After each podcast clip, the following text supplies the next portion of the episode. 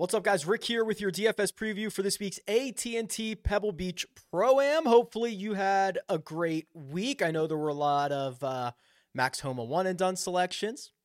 Thank you very much, myself included. Uh, finally on the board there. Also a bunch of tickets out there. So congrats to Max. Congrats to everybody. I'm back from Torrey before going out to Phoenix next week, going out to Riviera the week uh, after that. So Pebble Beach Pro-Am the final course rotation of the year. These rounds feel very long to me. I don't know if they're substantially longer than the Pro Am rounds at the American Express, but they feel longer. They feel like they're six or six and a half hours long. Maybe I'm making that up. Maybe I'm not. I'll take you through a data driven look at Pebble Beach, this uh, field, and everything else that goes into it. And what I'm going to show you is from my website. RickRunGood.com, giant golf database for fantasy and betting trying to make as many great updates as possible. I'll show you a, a, small one, but I think an important one here in just a second. But otherwise, let's talk about the key stats. Course key stats tool on rickrungood.com. Now, when you have a course rotation, as we've seen the last couple of weeks, the, the data is going to come from the host course. It's going to uh, come from the course that we have the shot link information on. So that's Pebble Beach this week. Three rounds, another 54 hole cut. So everybody's going to play Monterey Peninsula. Everybody's going to play Spyglass Hill. Everybody's going to play Pebble Beach. Then there'll be a cut. Then the final round back at Pebble Beach. Just very similar, exactly the same to what we did at the American Express. So when we look at Pebble Beach, in its own right, before we get to the other three courses, you're going to see a couple of nuggets here. Uh, one, I think most people are like, oh, I'm shocked that driving accuracy isn't more important or isn't more correlated to success at Pebble Beach because this is one of the shortest courses, if not the shortest course that we have on the PGA Tour schedule. It has the smallest greens that we have on the schedule, and all three of these courses play like 7,000 yards or fewer. So there is just a lot of accuracy or precision to be had. The way the model runs, though, is that driving accuracy has not been as correlated to success. Still correlated about a little bit better than PGA Tour average, but most people would expect that to be a lot higher, and most people would not expect to see that driving ac- or excuse me, driving distance is actually more correlated than driving accuracy is. There's only 17 other courses on the PGA Tour schedule in which driving distance is more important. That basically means it's in the top third.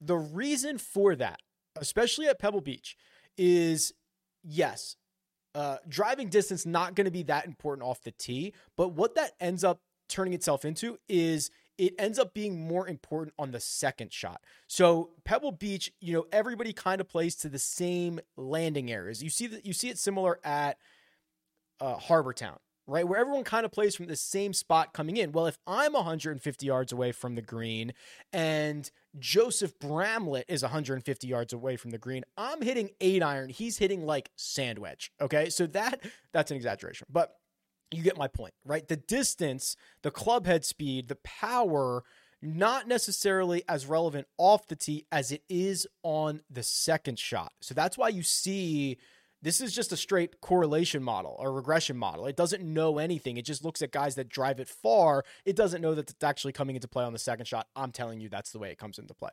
The other things are um, very small greens, as I mentioned, and a lot of shots from like the wedge buckets from like 100 to 125 yards. I'm not a huge fan of those buckets, but when you have a golf course that gets that setup like this where everyone's playing from the same spots and you've got like twice as many shots coming from 100 to 125 yards as any as the PGA Tour average like it makes sense right? Not even I can look away from that despite not being a huge fan of the bucket. So it makes sense here. So that's something that will run in the model when we get there uh, these greens are small. You're going to have to be a little stout around the greens, right? And then the putting on Poa annua is going to be critical. Again, I'll show you the scorecards. So this is Pebble Beach. And actually, this is interesting. I've never seen the media site have a scorecard that looks like this. They have it for each one. It's They already have, it looks like they already have Jason Day playing round one at Pebble Beach at 9.25 a.m. We'll see if that's a placeholder, if that's if this is just like – an example of a scorecard, but I'll be interested to see if he actually does. And we know that on Monday morning. Pretty interesting. Um, so here's Pebble Beach. You can see 6,900 yards, par 72 on the scorecard.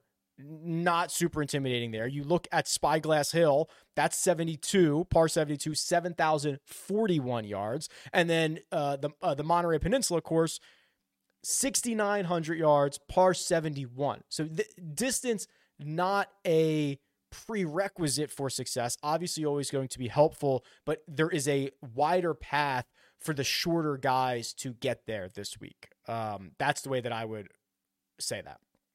Now, let me scroll down a little bit and show you something that I just updated for this week. So, uh, if you scroll down on the course key stats model, you'll get an adjusted course fit. This looks at all the numbers up top and it looks at whatever number of rounds that you want to put in. So, I've last 36 in here. And it looks at the skill set needed and the players in the field of how they uh, have what skills they have, and then it puts it into a calculation and says, okay, this person has the best adjusted fit for the golf course. Doesn't matter if they've played it or not. It's just looking at their skill sets. One of the things that I, I just kind of tweaked this calculation a little bit, so you might notice a couple of small, subtle changes. I didn't. Um, I, I kind of dialed back distance and accuracy and off the tee in this. I kind of lumped it all into one because I didn't want to be double or triple counting the off the tee stats. So I kind of just retweaked this. I think it's um, I did some back testing. I feel this is a lot more accurate. So you'll you'll see that. So anyway, long story short, uh, Schmid gets the best adjusted fit here over the last 36. Now this is his skill set on this golf course, right? So it's like who's getting the biggest bump? Matti Schmid uh, gets the biggest bump. Mav McNealy is next. That kind of makes sense right? Makes sense that not only does that make sense, but like we know he's played super well here. So love to see it. Ben Taylor, Harry Hall, Ben Griffin round out the top five. Then you get to some bigger names.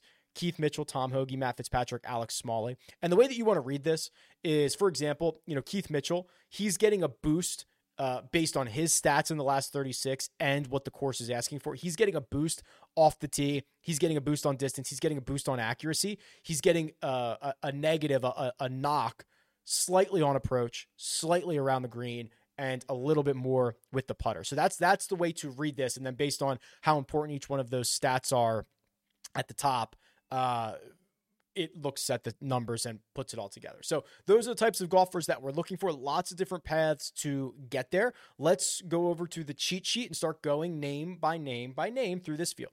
All right, four golfers over $10,000 Jordan Spieth, Viktor Hovland, Matt Fitzpatrick, Tom Hoge. What do we notice right out of the gate here? Matt Fitzpatrick, $10,100. Matt Fitzpatrick might be the best player in this field. Third most expensive. Go to the power rankings, look at the last 50 rounds.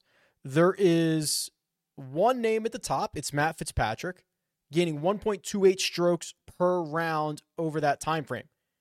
He's doing it in all four categories, right? He's very, very well balanced. Talk more about that in just a second. But I was not necessarily expecting to see anybody else besides Matt Fitzpatrick at the top of the pricing. So when that came out and I saw that I got a $500 discount off of Jordan Spieth, I was very interested.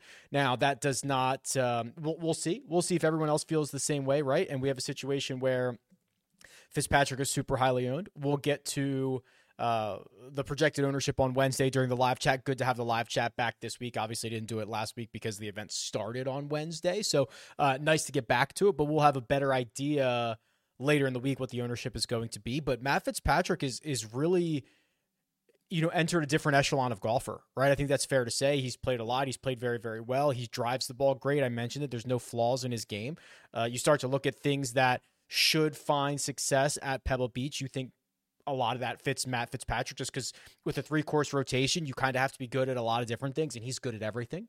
So I, I guess i'm just a little bit surprised to see anybody besides Matt Fitzpatrick at the top of the pricing. Jordan Spieth, though, so Jordan Spieth, I'm assuming gets the big boost here because of the history around Pebble Beach. You know, he gets to tap into that creativity that he loves. He gets to be out there with Buddy Jake Owen and chit chatting and all that stuff. But what is the current state of Jordan Spieth's game? Well, he missed the cut at the Sony Open. He actually gained strokes putting that week, gained two of them, missed the missed the cut there.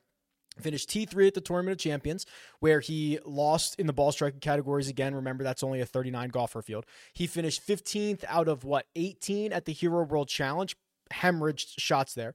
Lost strokes in the ball striking categories uh, at the CJ Cup. Now, this is, we're now months ago. And then the start before that, he went 5 0 0 at the President's Cup, obviously, because of course he did. But I think it is safe to say this is not a very good stat profile for Jordan Spieth.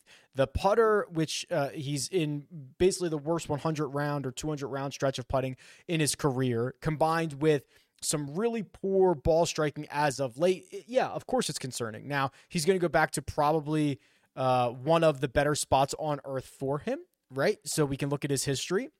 But I'm hoping yeah, so I mean, look at this. This is runner up T3, T9. That's just the last three years. He won this in 2017. He added two more top sevens in 15 and 14. I mean, it's it's just crazy, crazy stuff. He always generally puts well. He, I mean, he does everything. He does everything well here. This is historically good um, course history, but I think you'll find me potentially waking up, you know, Wednesday morning, seeing what that ownership is, seeing that everybody's on Jordan and not really getting there. That that's kind of how I envision this, especially because Hoge's only ten thousand, Fitzpatrick is cheaper, Viktor Hovland's back. This is this is a change in scheduling for Viktor, right? You know, he did not play in uh, Pines last week. He did not even go over to defend his crown in Dubai last week. This is a little bit of a schedule change.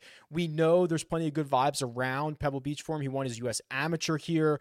Um, I think when you get smaller greens that are generally uh, surrounded by thick rough, that's probably good for Viktor because there's there's two paths there. There's there's him getting to separate himself from the rest of the field by hitting into very very small greens and he's one of the more aggressive second shot players that we have on the PGA tour. When that goes well it goes really really well. And then not being super penalized for bad shots where they don't have these um, you know shave down areas and collection areas that are going to cause you a lot of trouble uh, he's going to be able to get some thick rough. I do worry a little bit about some of the bunkers that are protecting a lot of these greens and things of that nature but interested to see I mean, we're only two starts removed, right? We're only two starts removed from him here winning the Hero World Challenge. Now in kind of a different portion of his schedule. I don't know if I'll have more exposure to Viktor in, in, fantasy lineups than than usual. I, I really like Fitzpatrick. I really like where Tom Hoge's at. You know, the thing the thing with Hoge, and you'll hear me say this about a couple other guys as we go a little bit further down the board. Pebble Beach is an absolute wedge fest. It is, right? I mean, the I mentioned it before, you know, the the number of shots from 100 to 125 yards or anything from 125 yards and in um, is so much more frequent here just because of where everyone has to play to. And I've said it a thousand times Tom Hoge's one of the best wedge players on the PGA Tour. That's just a fact. And obviously that sets up well for him. He played well here here last year, and he's coming in gaining strokes on approach in every event dating back to the St. Jude. That was last year in the playoffs, and he only lost a third of a stroke over four rounds, or excuse me, over two rounds there. He missed the cut. So I, I just think the way the top end shakes out for me, it's going to end up being probably a lot more Hoge and Fitzpatrick than it is Spieth and Hovland. Now we'll let some of the ownership stuff dictate where that goes later in the week, but that's probably where I'm leaning early on this Monday. The $9,000 range is pretty interesting as well. There are some specialists here, right? So if we just kind of go back to, let's just go back to the power rankings. Let's just look at the last 24 rounds and then just start looking for guys in that in that 9K range and see what we can find.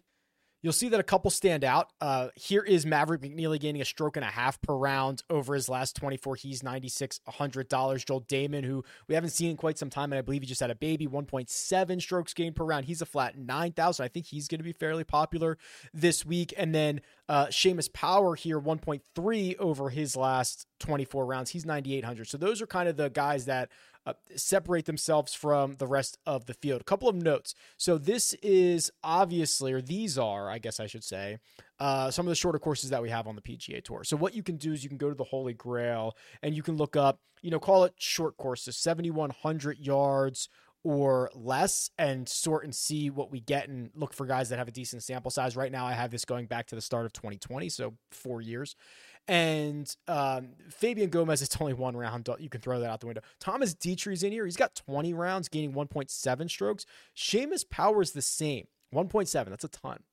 That's 62 rounds. So we're starting to get into some pretty significant sample sizes. Webb Simpson, Viktor Hovland, Ben Griffin, Mav McNealy, Brendon Todd round out kind of the rest of the guys at the top with Justin Rose, Erik van Rooyen right behind. So, you know, you look at Seamus And I want to pull up his stat profile here because remember, he was the 36 hole leader. I'm pretty sure he was winning by five shots through 36 holes. And then he struggled on Saturday and he struggled on Sunday and he ended up finishing.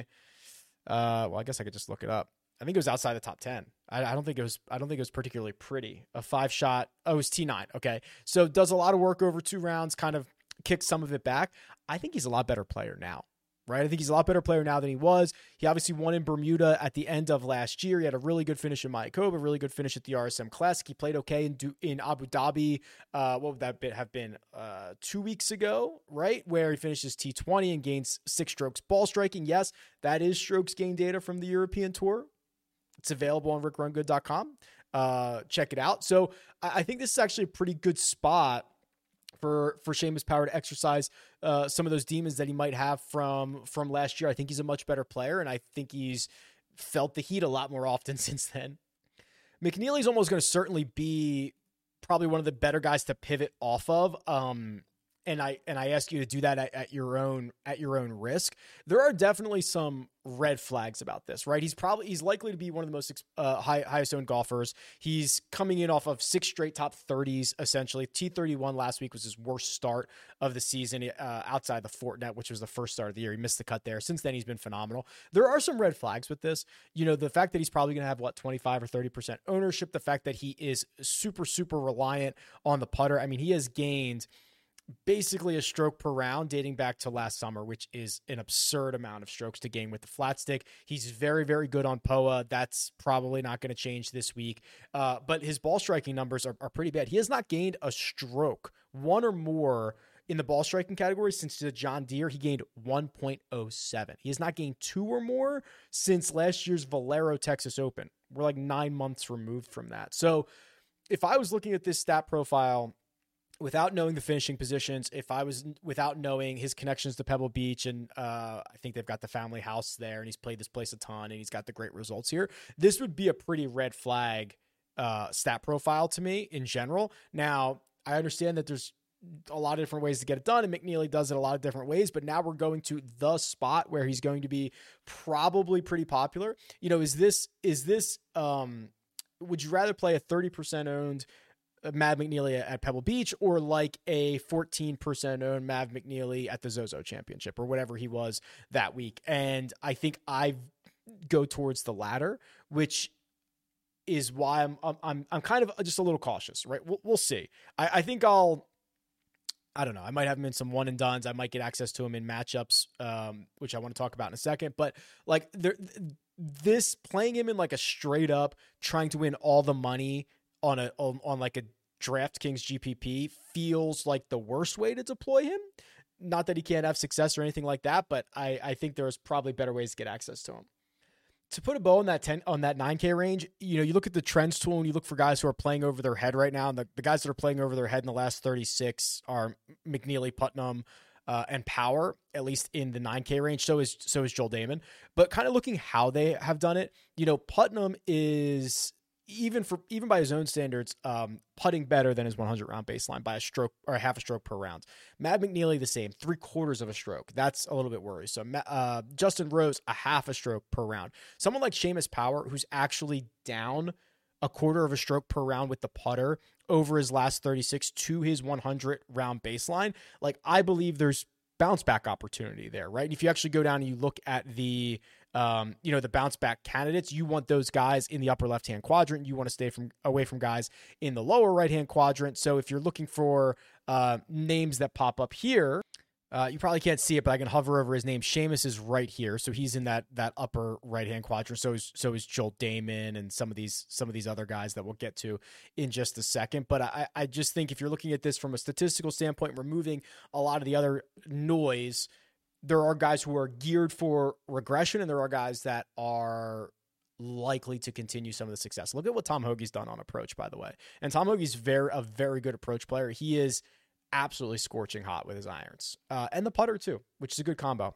I'll tell you what. I mean, I don't love being like, oh, this guy's gonna defend his title. I think I think Tom Hoge is in for a pretty darn good week. Uh, before I'm gonna forget about this. So before I get to the 8K range, I was talking about matchups, and I think when you get some of these guys who are um, you know, you have to play the three course rotation. You got to be pretty well rounded. The Tom Hoges of the world, the Seamus Powers of the world, the Mav McNealys of the world, the Matt Fitzpatricks of the world. Those are guys I'm trying to get in matchups. So I wanted to pull up Brothrow to see like what the Mav McNealy uh, matchups are. So they've got McNealy against both Hoge and Seamus Power. I'll scroll through and see if I can find any more, but I think I'm getting further down the board. There's a ton of matchups on on Brothrow right now, and it's Monday, which is kind of one of the things I, I love about them. So you might end up seeing me not play McNealy for DFS purposes, but you might see me play him in one and done. You might see me have a lot of matchups with him, things like that. Uh, Fitzpatrick over Jordan Spieth. Uh, that is probably one that I'm going to have to bet, right? So the way this works is uh, you don't pay juice right to the house here. This this gets dejuiced, so it's minus one twenty for Matt Fitzpatrick to plus one twenty for Jordan Spieth. You just bet with your friends. We have a community on Brothrow. There's like four hundred and fifty people. If you want to get involved, there's a link in the description. Uh, brothrow.com slash Rick. I'll have to approve you. It's invite only. Then we can wager with each other. So I'll probably throw out a couple of McNealy one. So if you want the other side of those, keep an eye out for that. But there's a, there's a ton of ones on here, and just keeping keeping in mind those well-rounded golfers are going to be very valuable this week, um, in my opinion. The 8K range, I love Taylor Pendrith. I have, you know, drafted Taylor Pendrith a ton in season long fantasy. I thought he was going to be pretty good last week. I don't think this is particularly a good setup for him. There are uh, bomb and gouge places for for Pendrith. He is generally not very good in the in the wedge categories, right? Like that 125 yards and in for him. He's 166 from 100 to 125, from 125 to 150, which is even kind of extending it out a little bit. He's 148th from 50 to 75. He's 77 from 75 to 100. He's 164th. I mean, it's just like that's that's not that's not his game it's not his game, and he's going to be asked to do that over and over and over and over again, and then he's going to be asked to putt on Poa, and it's like ah, I get a little bit worried about that. So probably taking a pass on Pendrith this week and seeing if we can find anybody else. Ben Griffin in this 8K range.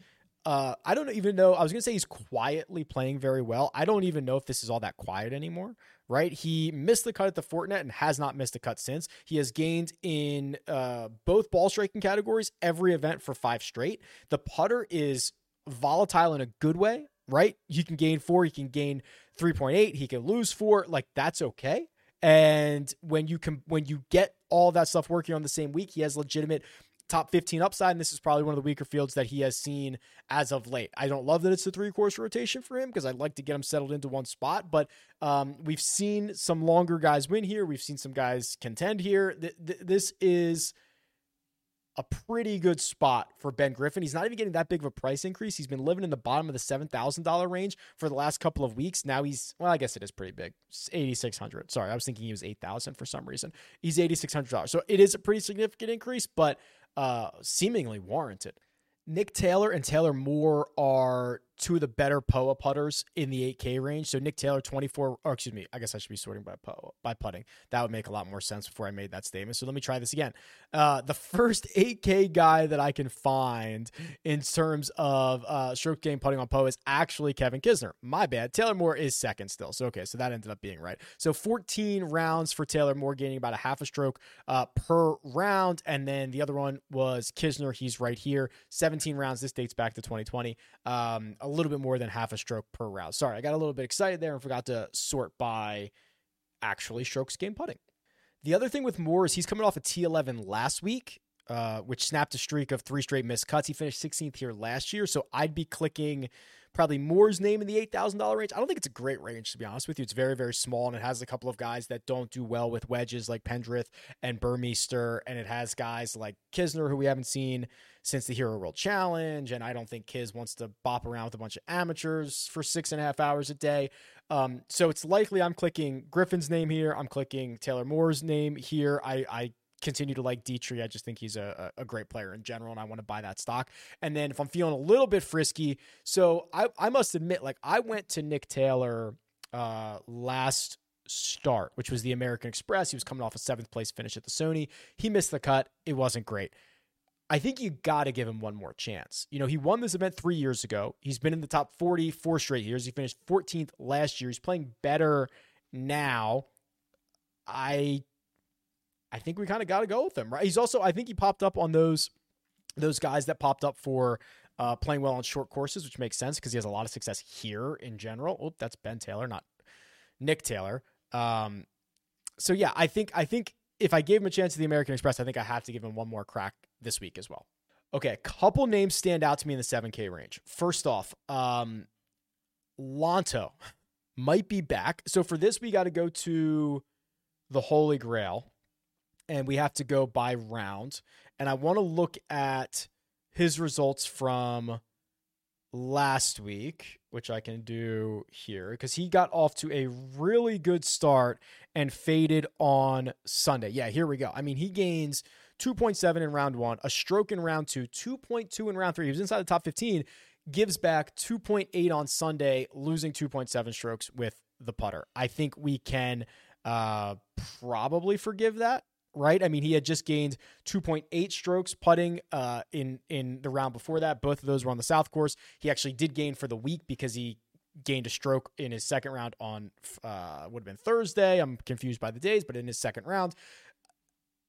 He's back from injury, right? Remember this? Remember he missed like six months because he had back surgery and he got warmed up with a Corn Ferry event like two weeks ago. Then last week he plays well for three out of the four rounds. If you look at his history around here, I think it's actually pretty good. Let me pop it up real quick.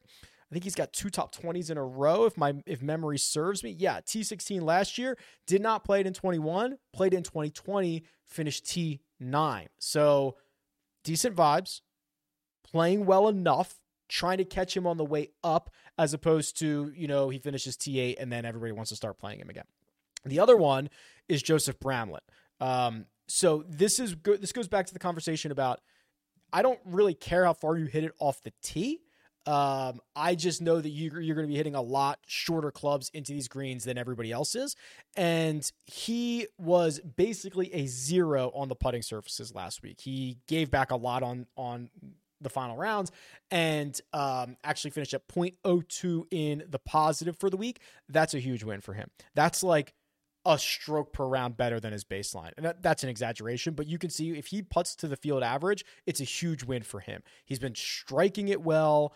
I worry a little bit about like his wedges and stuff like that, but we we're, we're kind of getting a better version of him, right? I mean, he hasn't missed the cut since Bermuda. He's got two top 15 finishes in his last five starts. I think we have to start taking him a little bit more seriously if he puts to a zero. That's kind of the key here. So those are the two that I wanted to immediately point out in the 7K range.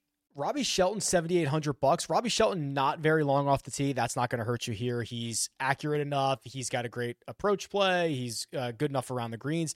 7,800 bucks for Robbie Shelton, and we've seen him with legit top 10 upside, two top 10s in his last in his last four.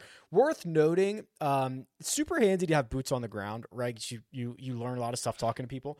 Um, Garrick Higgo's no longer with Claude Harmon, and apparently he's quite smitten about that. And we might be seeing that in his result. I mean, he's been, do not get me wrong, he has been horrendous. T11 at the American Express, T53 at the Farmers. He lost three strokes putting last week. That is certainly within the range of outcomes, but you can start to see gain strokes on approach in two straight, gain strokes off the tee in two straight. The ball striking seems to be getting a little bit better. Has a lot of upside, right? I mean, we saw him win multiple times on the European tour. He comes in, wins immediately at the Palmetto. He can pop up out of nowhere. That third place finish at the Sanderson was after five consecutive missed cuts, right? So this is a very, very volatile, high risk, high reward play. But you got a guy who's split from his swing coach, and I think he loves it. You're starting to see a little bit of uh, early returns on that. Just worth noting. I think it is very, very volatile, but someone we should be keeping our eye on over the course of the next couple of weeks. Uh, the bottom of the 7K range is kind of a lot of u- the usual suspects. You know, Kevin Streelman will get a big bump because of uh, his history around here. He missed the cut here last year, but he's been outstanding otherwise. He used to always, I don't know if they still do, team up with Larry Fitzgerald and play in this, and it, they would just dominate. Um, but I'm probably not as excited as, as most people are going to be. The other one would be Erik Barnes. So he finished 13th last week. He had a great weekend. In fact, it was actually the best weekend of anyone who is playing this event. Gained like six strokes. I would offer a bit of caution there. So if we click into this, you'll see gained six strokes putting alone on Sunday or uh, during the final round, which is more than he gained in total, right? So he gained five in the final round, 6.1 with the putter. That means he lost a stroke with uh, his tee-to-green play. A little bit fool's goldy to me, right? Uh, I I I worry about that, but he is a flat seven thousand dollars. If you wanted to go back to it, I'm not particularly there. The six thousand dollar range. I think we're going to find a lot of guys when we run a model here. I think we're going to find a lot of these guys um, popping up because we're going to have to get pretty pretty darn freaky for this week. But I just want to see if anybody stands out as I'm scrolling through here. The answer is generally no. I have this sorted by the last 36 rounds of everybody in this range just by strokes gain total, and it's not really pretty. And most of these guys are, are like coming off missed cuts or even two missed cuts. I will point out uh, Ben Silverman. He won on the Corn Ferry last week. They ran it God. And then if you thought if you thought that they ran like Sunday to Wednesday or something like that. So if you thought that was weird, last week was weird for the PGA Tour.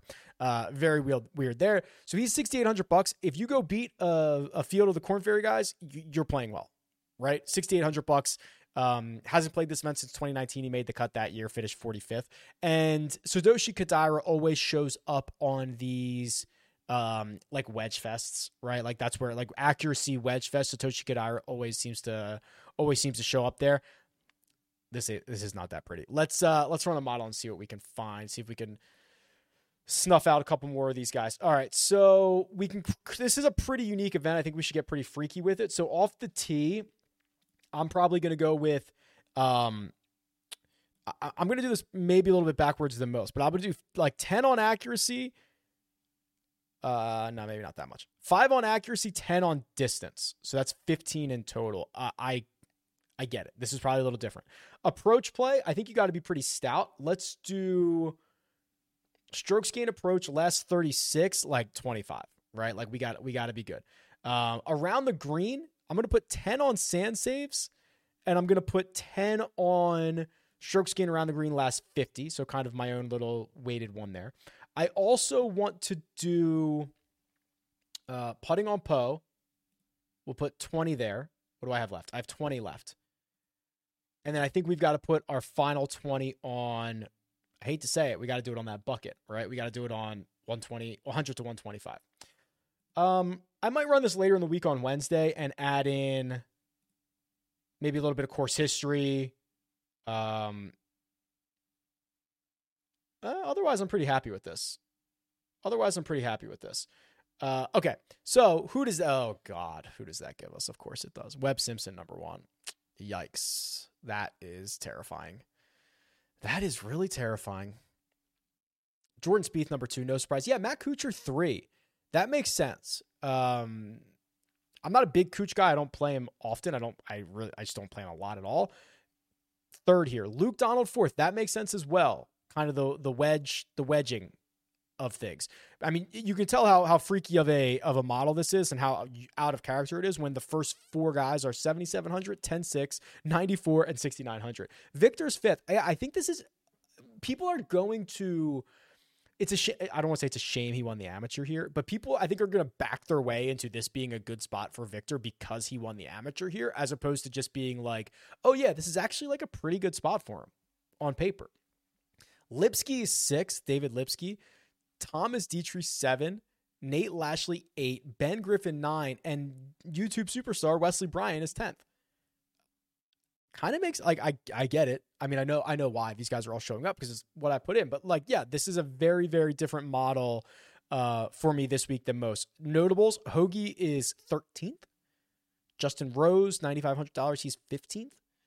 Erik Barnes, who scares the crap out of me, 17th. So um, I'll save this, and I might want to tweak it a little bit as as we go on. This was just kind of my first crack at it, but I think these are the things that we're generally going to have to look at and see where we stand. Could be a weird one. We've seen some long shots win here. Didn't we see Ted Potter Jr. Uh, outduel Dustin Johnson here? Nick Taylor won this at probably a couple hundred to one, so you can get some some weird stuff. Anyway, that'll do. Uh, betting preview on Tuesday, Wednesday live chat as usual. Then we're back on the road. Phoenix and Riv. Let's go. Best of luck this week. I'll talk to you guys soon.